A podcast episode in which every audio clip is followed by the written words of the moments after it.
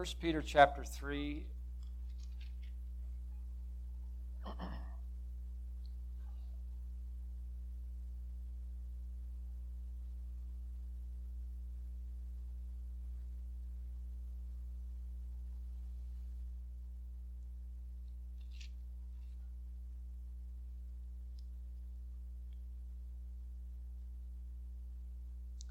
I'm going to start with verse 13 and read to verse 17 so we get the full context here. 1 Peter 3 13. And who is he that will harm you if you become followers of what is good? But even if you should suffer for righteousness' sake, you are blessed. And do not be afraid of their threats, nor be troubled here's our key verse. But sanctify the Lord God in your hearts, and always be ready to give a defense to everyone who asks you a reason for the hope that is in you with meekness and fear, having a good conscience, that when they defame you as an evildoer, those who revile your good conduct in Christ may be ashamed. For it is better if the will of God be so that you suffer for well doing than for doing evil. Father, we need to be spiritually prepared. And so we ask God today that this lesson would help us and equip us to be ready to give a defense to anyone who asks us a reason why we have this blessed hope. Why is it that we believe, as followers of Jesus, that salvation is exclusive through the person of Christ? May we have confidence to share with lost people why the Bible is our absolute authority for truth and for the way we practice our faith. Father, I pray that you'll embolden us. And we pray this in Jesus' name. Amen. You can be seated. So I'm kind of doing a series of topics. It's one topic, but different aspects of that same topic. And our topic is, is spiritual preparedness. And so last week, I wanted to encourage you that we don't have to be embarrassed or ashamed of following Christ.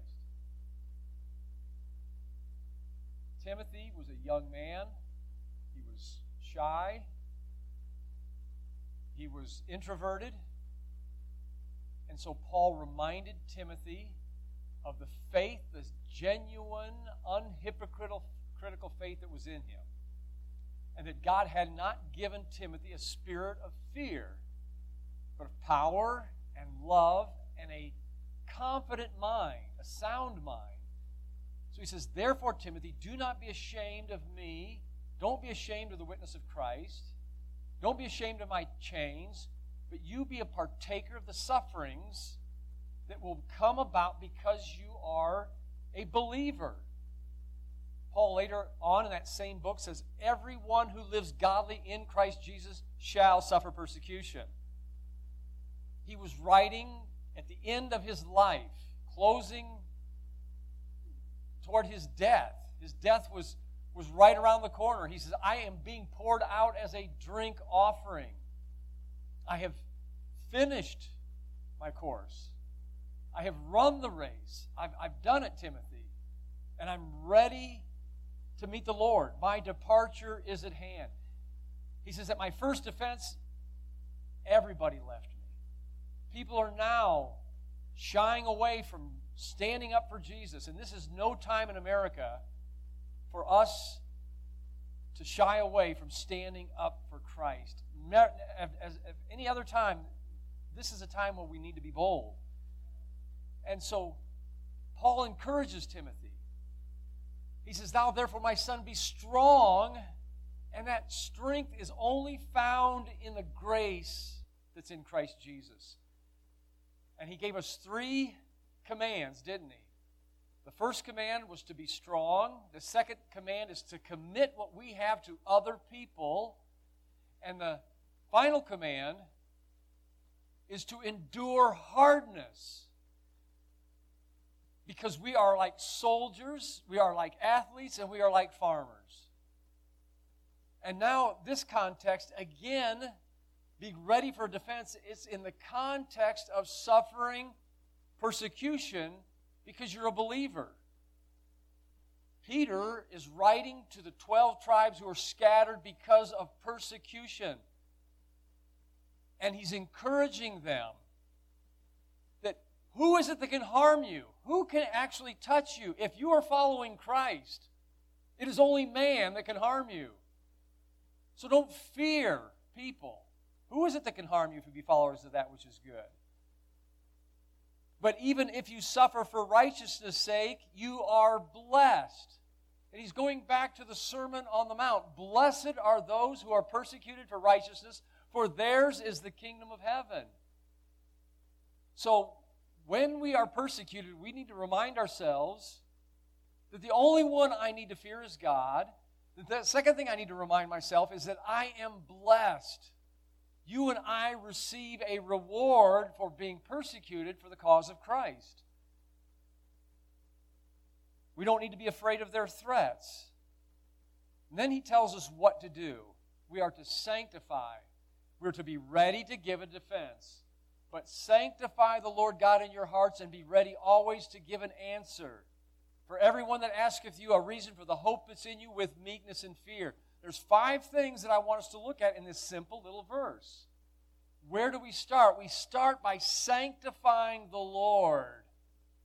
Sanctify, hagios, it means to separate as holy.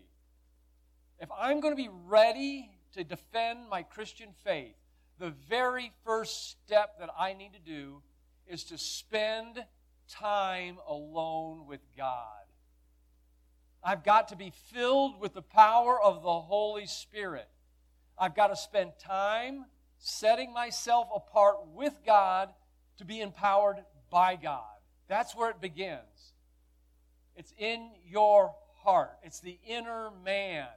The outward man perishes, but the inward man is renewed every single day. And if you haven't done that first step by sanctifying God in your hearts, when you go out into the battlefield, you will not be ready. Yesterday, I had the perfect opportunity to talk to a man, and I didn't take advantage of it. And I got in my truck and I drove home and I said, Lord, forgive me. I wasn't ready. I hadn't sanctified. I was thinking about so many other things other than Christ. And I blew it. I had an opportunity. This guy came walking over to me and began the conversation. And then he ended the conversation by saying, Can I get you a bottle of water? I mean, if anybody was the witness, it was him witnessing to me. And I got in my truck and I said, I could have offered him living water. But I didn't sanctify the Lord, in my, and so I was not ready. When you sanctify the Lord in your heart, you will be thinking spiritually instead of temporally. So that's where it begins be ready with an answer. The New King James says defense. The Greek word is apologia. It's where we get the word apologetics or defending our Christian faith. Doesn't mean that I apologize for being a Christian. It means I tell you why I am a Christian. The word reason is the Greek word logos, where we get the word logic. So we need to be ready with a rational, logical reason for our hope. Christianity is not a blind step in the dark. It's not walking off a bridge not knowing what's going to happen. It is a reasonable faith. It's a historical faith. It's a rational belief system, like any other we do it with meekness. The word meekness is a mild and humble disposition. I was talking with Dee last Sunday, And this is the thing that we were talking about. You don't win people to Christ by offering them vinegar. You win them by offering them honey. You do it with a meek and mild disposition. And why? Because I am a sinner that has found grace. There's no boasting, there's no law that I obey to get where I'm at. It's done with meekness, a mild, and with fear. And it's not the word phobios, it's a different Greek word. And this word means respect for the other person. By respecting their differences. I was talking again this morning with another believer, Robert, and he was talking about some friends of his that had given him a Book of Mormon. Very sincere, very genuine. And he received it with meekness and he thanked them and he respected them for their willingness to share their faith with him. And you know what that does? It gives Robert and Elise an open door to share with them why they believe in Christ. So this is this is our, our simple verse today that, that shows us how to do this. Now, the rest of this is going to be kind of answering objections to our Christian faith. I was talking with another brother and this subject came up last week about evangelism, and he said, honestly, I, I don't evangelize as much as I ought to because I'm fearful. And one of the things that brings us fear is that I'm not going to be able to answer their objections. Uh, what, if, what if they stump me? You know what? That's okay. You can say, you know what? I'll get back with you on that. That's a, that's a really, really good question, and I don't have an answer right now but let me let me find one. Well, today I want to try to prepare you with answers that I think are the top 5 questions that people will object to why you have faith in Christ. And the first one, and I think this is a strong argument, and, and we have to answer it with, with meekness. Because evil is everywhere in our world, and people are suffering everywhere. And so we can't answer this with flippant little catchphrases. It ha- we, have, we need to empathize with people in their suffering. We need to acknowledge that, yes, evil is rampant in our world. How can there be an all powerful, loving God with so much evil and suffering in the world? Well, there is a rational answer to that question. But one thing that we can do is we can ask a clarifying question. What do you mean by an all powerful God. And they may say, well, well, a God who could just stop all evil. And then you could ask a follow up question well, what would that look like if God just forcibly stopped everyone from doing anything wrong? What if there was no suffering? What would happen if you put your hand on a burning stove and there was no suffering and you had no pain sensors? What would happen in life? So you can ask some, some clarifying. You don't have to give them an answer, but make them think. So I said the thing that we should do is ask a clarifying question How can there be three persons and yet one God? I've had so many of my LDS friends say, Who was Jesus praying to if he and God are the same? The Trinity doesn't mean there are three gods, there are three persons in one God. Well, look at the Trinity. Can the Bible be trusted? Again, many of our LDS friends will say, so long as the Bible's rightly translated. I've heard that. Or I've heard unbelievers tell me, well, I don't trust the Bible. It was written by man. How can I believe a book that was written by a man 2,000 years ago? How can I trust it? That thing's ancient, it's archaic, it's out of date. Fourth question Hasn't science and evolution given us the answer to life? I don't need God. Well, fortunately, science is finally catching up with the Bible. And that question, I don't think we need to be so fearful of at all. The last question how can you make the claim that Jesus is the only way to God? Isn't that arrogant? What about all the other religions in the world and people who are sincere, looking for an answer, and they don't know about Jesus? Or they've heard about Jesus, but they don't believe that he is the Son of God? They don't believe that Jesus Christ raised himself from the dead. How can you say that those people are not going to be in eternity with God, but they'll be in hell? So, those are some difficult questions, and I want to prepare us today to be ready for an answer for the hope that's in you. Doing it with meekness and fear, having a good conscience when they observe your life. So, let's begin to look at these questions. So, how can an all power, I know it's awful wordy up there, but this is only one slide for this one. So, if you can read it, um, let's just kind of walk through it together. How can a, an all powerful, loving God allow evil and suffering? And I've already talked about what do you mean by all powerful? What is more powerful? Ask this question What is more powerful?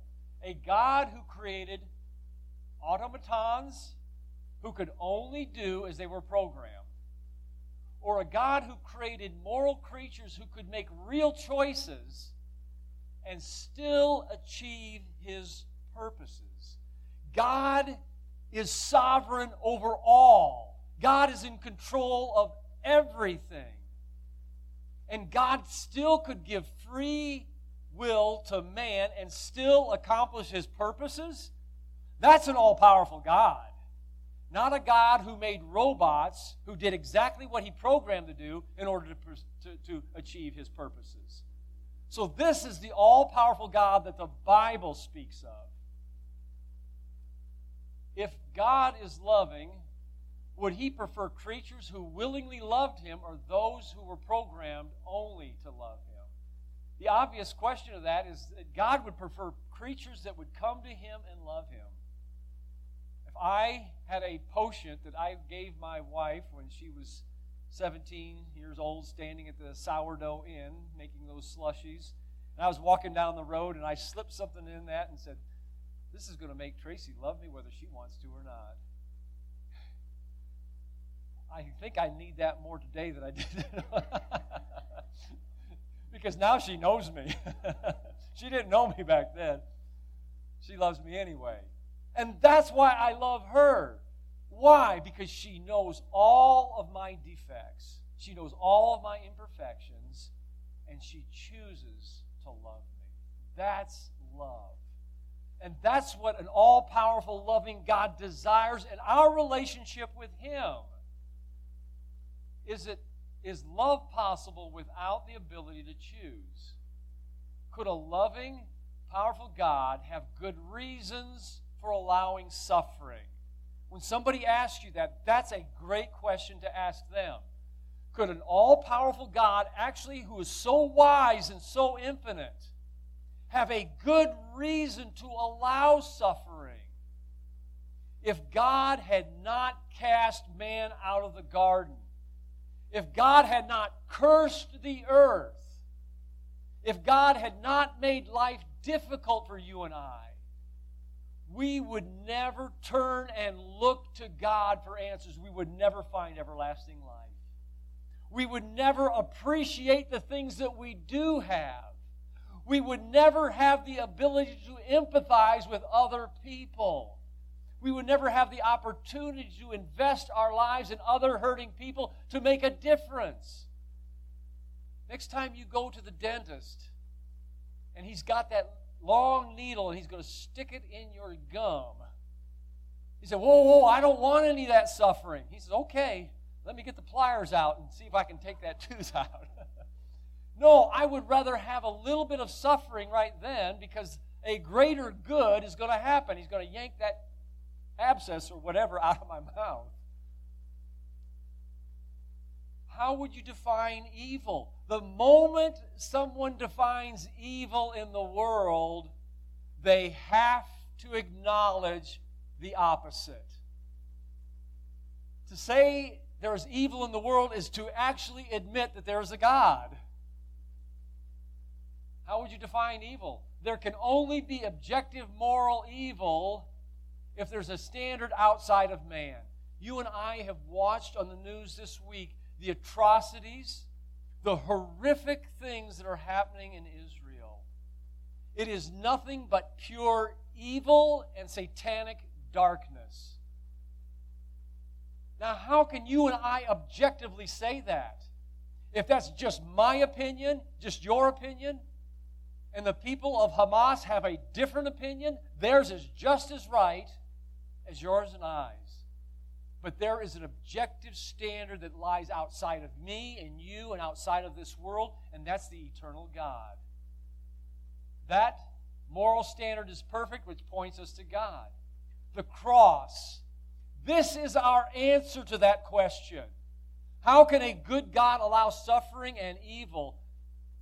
God entered in to suffering. God entered into evil. God took upon himself all the iniquity of the world. No other religious leader dared to do that.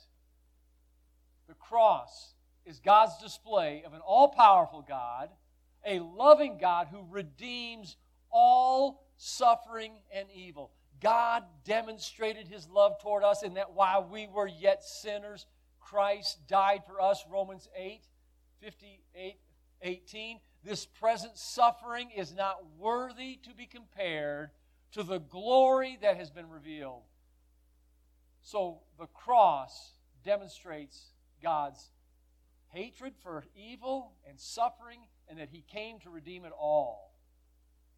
Without God, there is no hope for evil to be judged or suffering ever to be righted. You think about that. Acts 13, 17, 31 says, Because he appointed a day in which he will judge the world in righteousness. Without God, every evil act will go unpunished. Only with a God will evil and suffering be righted and wrong. So that's not that difficult a question when you walk people through that first opposition to the gospel. How can there be three persons and yet one God? This is a good question to ask somebody. If the Bible taught a triune God, would you believe it? If the Bible actually teaches that, or is this something that man made up? Well, I don't have a lot of verses up here, but I think this is ample to show that there's a triune God. Uh, Genesis 1:26, let us make man in our image. The Hebrew is clear. Elohim is the magnificent, all powerful God, and it is in the plural. Sometimes it has singular verbs, as in Genesis 1 1. In the beginning, Elohim created bara. It's singular, the heavens and the earth, because the plural God is one God, but here in Genesis 1:26 we have the plural prefix to the verb and we have the plural pronoun our, showing us that there are three persons within the Trinity right from the start. The Trinity was responsible for creation. God the Father, Genesis 1 1. In the beginning, God created the heaven and the earth. The very next verse, it says, And the Spirit moved on the face of the waters. That word moved, two German Hebrew scholars, Keil and Delitzsch, take that Hebrew participle and say it was an active force of creation. Now, these are Hebrew scholars, and they know what that word means. So the Spirit moved on the face of the water. It was creating, it was active. And not only that, Psalm 104, verse 30 says this He spoke, and the Spirit created. So we've got the Psalms that tell us that. In John's Gospel, we're told, In the beginning was the Word, the Word was with God, and the Word was God. All things were made by Him, Jesus. And without Jesus, nothing was made that is made. In Colossians 1 15 and 16, I didn't put it up there, but Jesus is the image of the invisible God. And through him and by him, all things were created in heaven and earth thrones and dominions, principalities and powers. All things were created by Jesus, and everything was created for Jesus. So the Trinity is taught in creation, the Trinity is taught in the resurrection of Christ. If I will believe in my heart and confess with my mouth, thou shalt be saved. But what am I supposed to believe and what am I supposed to confess? If I confess the Lord Jesus and believe in my heart that God has raised him from the dead. God raised Jesus from the dead. But then we find in John's gospel two references where Jesus says he raised himself from the dead. In John chapter 2 and verse 18, the context is the cleansing of the temple. Jesus is turning the tables over, he's chasing out the money uh, exchangers. Driving their animals out of the temple. He says, This is my father's house, and the zeal of my father's house has eaten me up. When he's called God my father, John chapter 15, Jesus, John chapter 5, he made himself equal to God. They said, You show us a sign. What authority do you have, Jesus? Jesus had destroyed this temple, and in three days I will raise it up. God the Father raised Jesus. Jesus raised himself. John chapter 10, I'm sorry, yeah, John 10, 18. Jesus said, I have power to lay my life down, and I have power to take it up again. The Holy Spirit raised Jesus from the dead. I don't have the verse, but it's in Romans chapter 8, right around verse 13. It says, The Spirit that raised Christ from the dead dwells in us. But also in 1 Peter 3.18, passage that we read this morning, it says this, For Christ also suffered once for sin, the just for the unjust, that he might bring us to God, being put to death in the flesh. The old King James says, and quickened. That means made alive by the Spirit. The Holy Spirit raised Jesus Christ from the dead. So we've got the Trinity taught in the resurrection. The Trinity is clearly taught in the baptism formula, baptizing them in the name, that's singular, of the Father, Son, and the Holy Spirit. This verse affirms the equality and the oneness of God. Jesus is God, Isaiah 9 6. Unto us a son is given, unto us a child is born. His name shall be called Wonderful Counselor, the Mighty God, the Everlasting Father. That's Jesus. He is the everlasting Father. He is the mighty God. He is the Prince of Peace. That's just one verse in Isaiah. There's so many in the Old Testament that refer to Jesus being God. John 8 58, Jesus said, Before Abraham was, I am. The self existent one, the one who always was, the one who is, and the one who always will be. And you know what they did when he said they picked up stones to kill him? Because he just blasphemed, making himself equal to God. The only time that the I am statement was ever found in the Old Testament was uh, Exodus chapter 3 and verse 14. Later on in John's Gospel, chapter 10, I didn't put it up there, but John 10, verse 30, Jesus said this I and my Father are one. Now, the numerical adjectives in Greek have masculine, neuter, and feminine if he meant to say one in person, he would have used the masculine, but he uses the neuter. And A.T. Robertson, who is a great Greek scholar, says this that neuter clearly states that they were one in essence, one in quality, that they were identical in their, in their personhood of their divinity. The Jews understood perfectly what Jesus said. Now, I've heard people tell me when I've quoted that verse to them, they say, oh, that means one in purpose. But you know what they did? They picked up stones to kill him. No one is ever stoned for saying, I and my Father I have the same purpose. You and I could say that, and it's not blasphemous. But to say that I am the exact same essence of God, they picked up stones, and Jesus said, For what good work do you stone me? They said, Not for a good work, but you, being a man, make yourself God. They understood perfectly what Jesus was saying in John chapter 10 and verse 30. It's not up there, but that's a good one to quote is also. The Holy Spirit is God. You know the story in Acts chapter 5. They're taking up their Sunday morning offering at the church at Jerusalem. And everybody's putting in their, their gifts to the offering plate, and they're selling their property.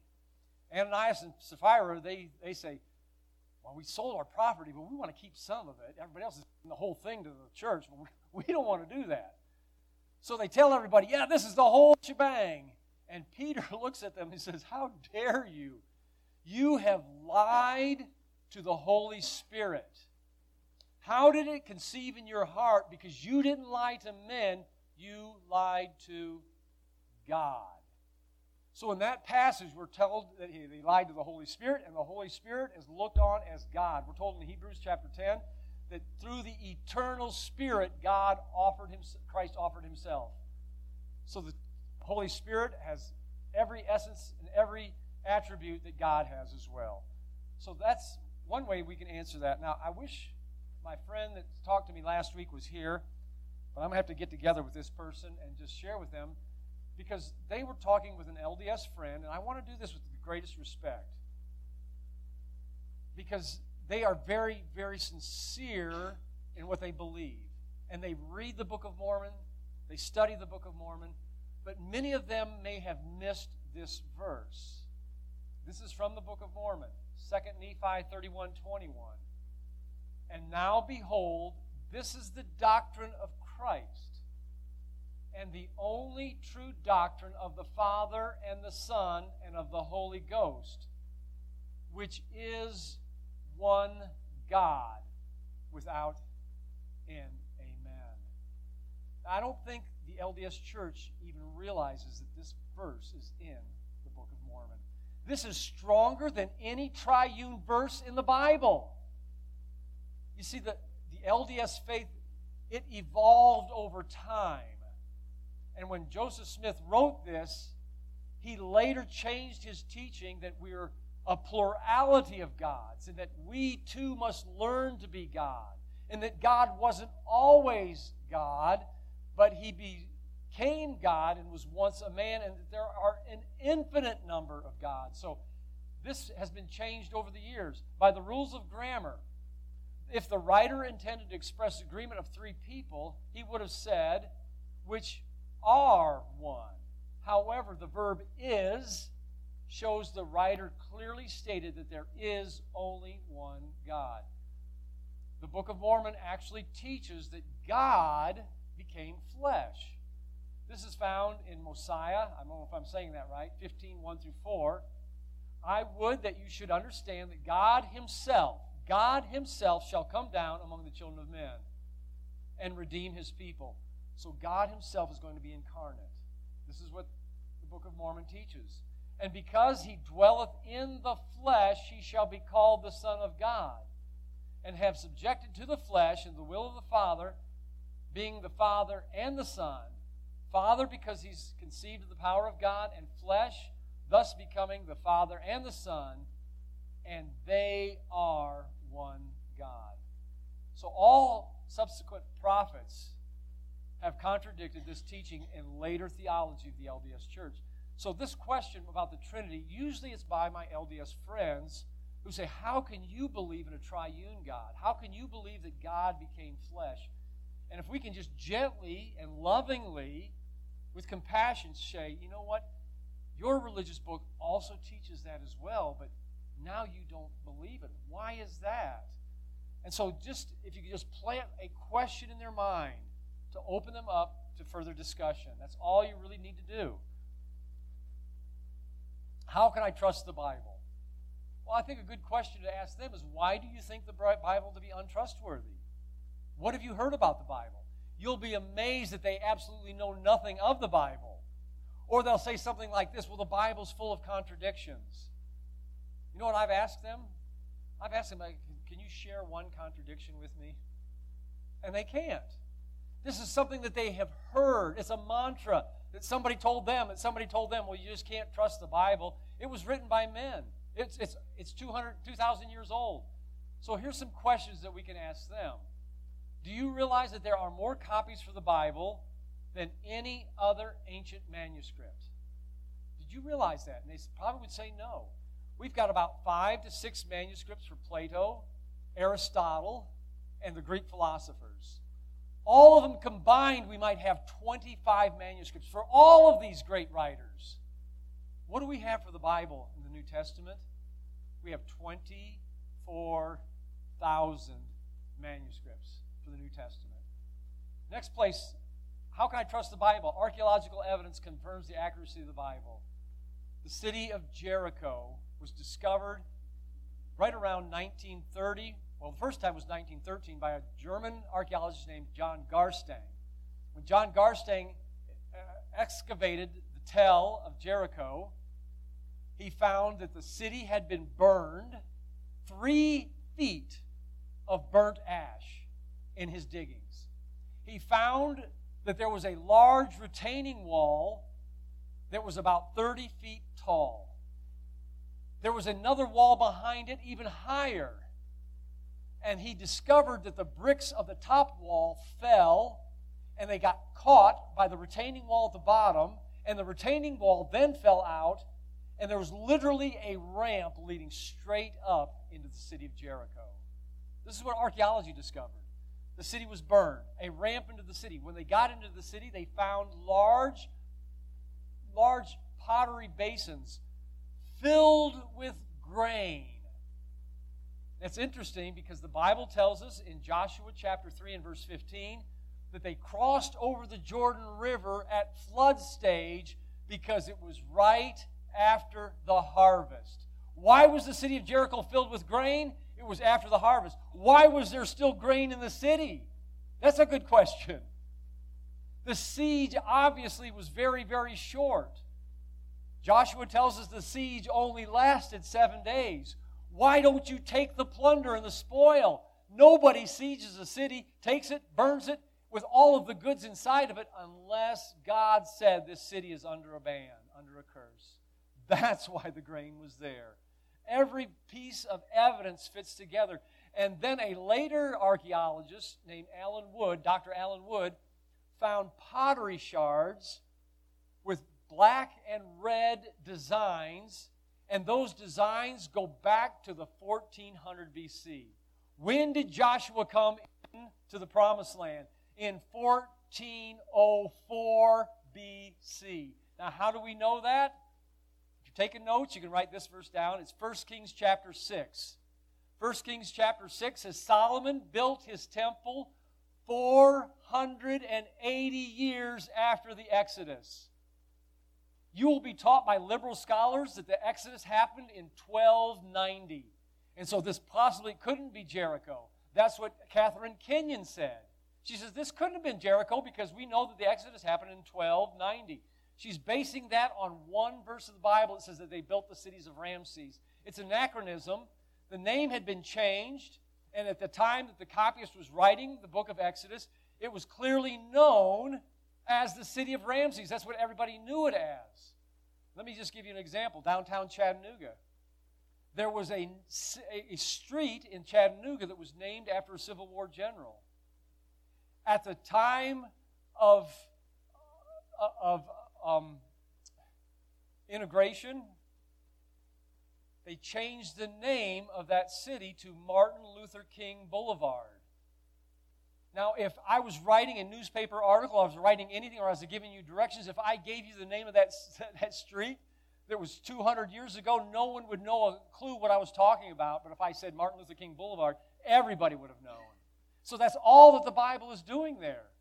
But that verse in 1 Kings chapter 6, if we date that, we know exactly when Solomon built his temple. Solomon began the building of his temple in 966 AD because it was the fourth year of his reign. And we know exactly how long King David reigned. And David reigned in the, in the era of, of, of 1000 BC. And so if we take that backwards, we know exactly when Solomon began his reign. And so 480 years earlier, now this is hard for our brains to think about because we're going BC, we're going backwards in time. So if I add 480 on 966, you know what it comes to? It comes to 445 BC. Exactly. That's when they left Egypt. How long did they wander in the wilderness? They wandered 40 years. That brings us up to 405 BC. And we know it was exactly one year later because they're observing the Passover before they go into the land. So it's 404, and the pottery, I mean, if it had a date on it, it would probably said, I got this pot in 404 BC. But it does have a date, literally. The designs on the pottery, they know exactly when this city was burned. They know how extensive the burn. And here's another cool thing. You remember who was spared in the city of Jericho? And I know I've gotten way long winded. I mean, I've got tons of stuff I got to share with you guys. Whew. I like archaeology, though. But they found a section of the wall that didn't collapse. You say, so what? Yeah, so what? Rahab lived in the city wall. There it is, standing right before us, a living testimony of God's word and his accuracy. I'm going to try to quickly go through these other things. People used to say King David was a mythological figure, kind of on, on the same level as, as uh, Peter Pan. I can't think of what I was trying to think. King Arthur. That's what I was trying to think of. But, but in 900, in, in 900 BC, they find a stela, and it's got the words house of David, a dynasty ruling in Israel. Goes all the way back to 900 BC. And so that was one of David's grandsons leading and ruling in Israel at the time. The Assyrian siege. If you go to uh, 2 Kings, it tells us that Sennacherib conquered every defense city in Judah. No other religious book records its defeats except for the Bible.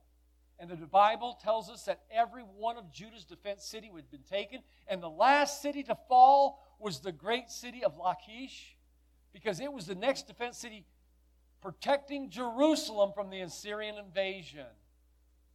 Well, they, archaeologists found the city of Nineveh, and they found an archive that was carved in the wall showing the city under siege.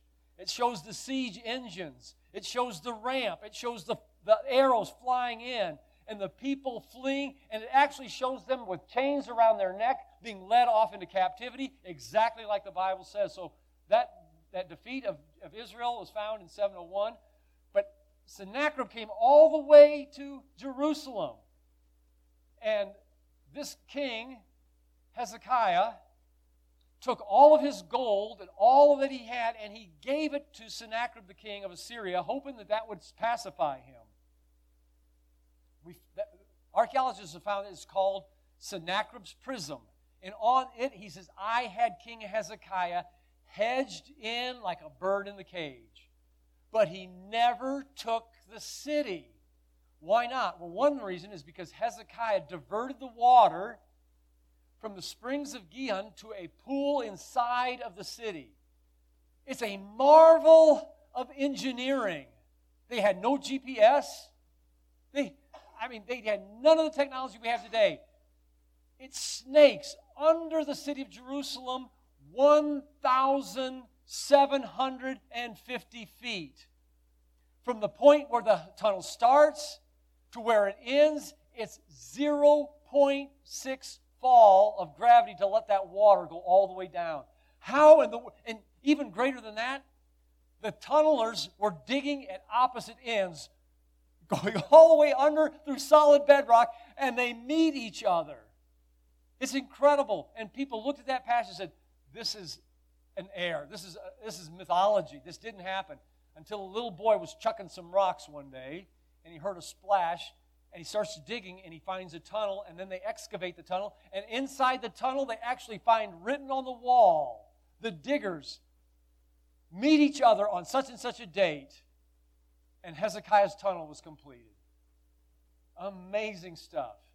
Well, I don't have enough time to go through any more of it, but um, historical evidence points to the accuracy of the Bible, and we don't have time. But if there was, if, you just write this name down if you want to, his name was Sir William Ramsay. Sir William Ramsay looked at the book of Luke and the book of Acts. He was an atheist. He was an archaeologist from Glasgow, um, Scotland, and he went to disprove the Bible, and he came back a believer in Jesus Christ.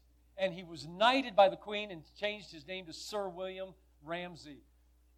But all these people, they thought were mythological, especially this guy right here. Lysanias was tetrarch over Abilene. They found an inscription saying that he was tetrarch over Abilene from 4 BC to 6 AD, the exact time when Jesus Christ was born. This verse tells us that Jesus began his ministry in the 15th year of Tiberius Caesar. The 15th year of Tiberius Caesar is 29 AD. So, fulfilled prophecy, I'm sorry, but I don't have time for that this morning. I've gotten too windy on the other stuff. But let me just let me just go through the book of Genesis alone. There are over 100 I can't help myself. I'm sorry, Samantha. there are 100 prophecies, over 100, Some Bible scholars say there are 300 specific prophecies about Jesus Christ in the Old Testament. 300, one person fulfilling it. The mathematical probability is zero that that would happen. In Genesis chapter 3 and verse 15, the first prophecy about Jesus, the seed of the woman is going to crush or bruise the serpent's head. The seed of the woman, that seems kind of strange, doesn't it? Tells us about the virgin birth. Then it says in Genesis chapter 12, the seed of Abraham is going to bless the entire world. And then in Genesis chapter 49, somebody from the line of Judah is going to have a scepter that's going to rule forever over the kingdoms of this earth. And then in 2 Samuel chapter 7 and verse 15 and 16, that person is David. And Jesus Christ came from the seed of Abraham and the seed of David, fulfilling all those ancient prophecies. We could go to Psalm 22 and talk about the crucifixion there. Many, many verses in that chapter talk about the crucifixion, his hands, feet being pierced, offering him gall bitter to drink, uh, his bones staring at him, that they gambled for his clothes, they pierced his side, on and on and on. We could just talk about prophecy. How can I trust the Bible? It is the most reliable book that you and I will ever read. It is without error. It is God's breath to you and I. As an evolution in science? Well, we are probably going to close here. But I just want to go to one verse and, and some good questions to ask people. One thing about the what, what the what is the scientific method? The scientific method is observable, testable, and repeatable. Darwinism has never been observed, it's never been tested, and it's never been repeated. It's not a science, it's a theory at best. Some questions Can matter create itself? No. Can life come from non life? Don't think so. Do organisms become ran, out of randomness? Do they become more complex? No, it's just the opposite. We know from the laws of science. This is probably the most scientific verse that you'll ever ever read. In the beginning, that tells us time, a spectrum of point and a continuum. Created, this tells us that there's energy, the concept of energy and the idea of cause and effect. Without a creator, there is no creation. For everything that's created, there has to be a creator. For every painting, there's an artist. For every architectural drawing, there's an architect. For every ba- pie that's been baked, there's a baker. And so the cause and effect. Um, the heavens, that's our vast region of space. Earth, it's matter. It comes down to reasonable faith. What is more reasonable? The universe came from nothing Order came from chaos, and inanimate soup gave rise to personality. now, some of us might think so, but you don't get personality, you don't get intelligence, you don't get feelings, you don't have tears. It doesn't arise from inanimate soup because it got electrocuted. I'm sorry. Okay. Or is it more reasonable to believe a personal God created the universe with order, predictable design, and purpose. All right, I think we'll just go ahead and stop. Um, I keep saying that, don't I? Is Jesus the only way? We didn't get there. Um, but there's good answers for that as well. That Jesus Christ is the only way to God. And let me just say this one thing. If you can't remember anything else when somebody asks you, why is it that Jesus Christ is the only way? You ask them, did any other religious teacher promise to take your sin and prove it by raising himself from the dead? No other religious teacher would have dared to say that because all of their claims would have been falsified. But because Jesus lives, every one of his claims has been verified. Jesus often authenticated his claim with evidence. He says, I am the bread of life. And then he fed 5,000 people. Jesus told Martha and Mary, I am the resurrection and the life. He that believeth in me, though he were dead, yet shall he live. And he that liveth and believeth in me shall never die. Do you believe this? And then he raised Lazarus from the dead. Jesus forgave sins when he saw the man being lowered down in that house. He said, Your sins are forgiven. And then he proved it. What's easier to say your sins are forgiven or to say, paralyzed man, get up and walk? But that you know that Jesus can do that. Take up your bed and walk. Our Christ is the only one who took our sin, nailed it to the cross, and defeated our enemy of death and is alive. So, yes, Jesus is the only way. We don't have time to look at the proofs of the resurrection, but we'll maybe save that for another time. So, I pray today that you feel a little bit more prepared to talk to people about Jesus Christ and that there are reasonable answers for your faith and that you can be confident. But where do we start? We start by sanctifying the Lord God in our hearts. We're ready to give a defense for the reason, the logic, the reasonable facts that we believe about the Bible, we believe about creation, we believe about Jesus, the evidence that supports it. Get over our fears, trust the Lord, open our mouth, and tell people about Christ. Father, I pray today that you'll use this.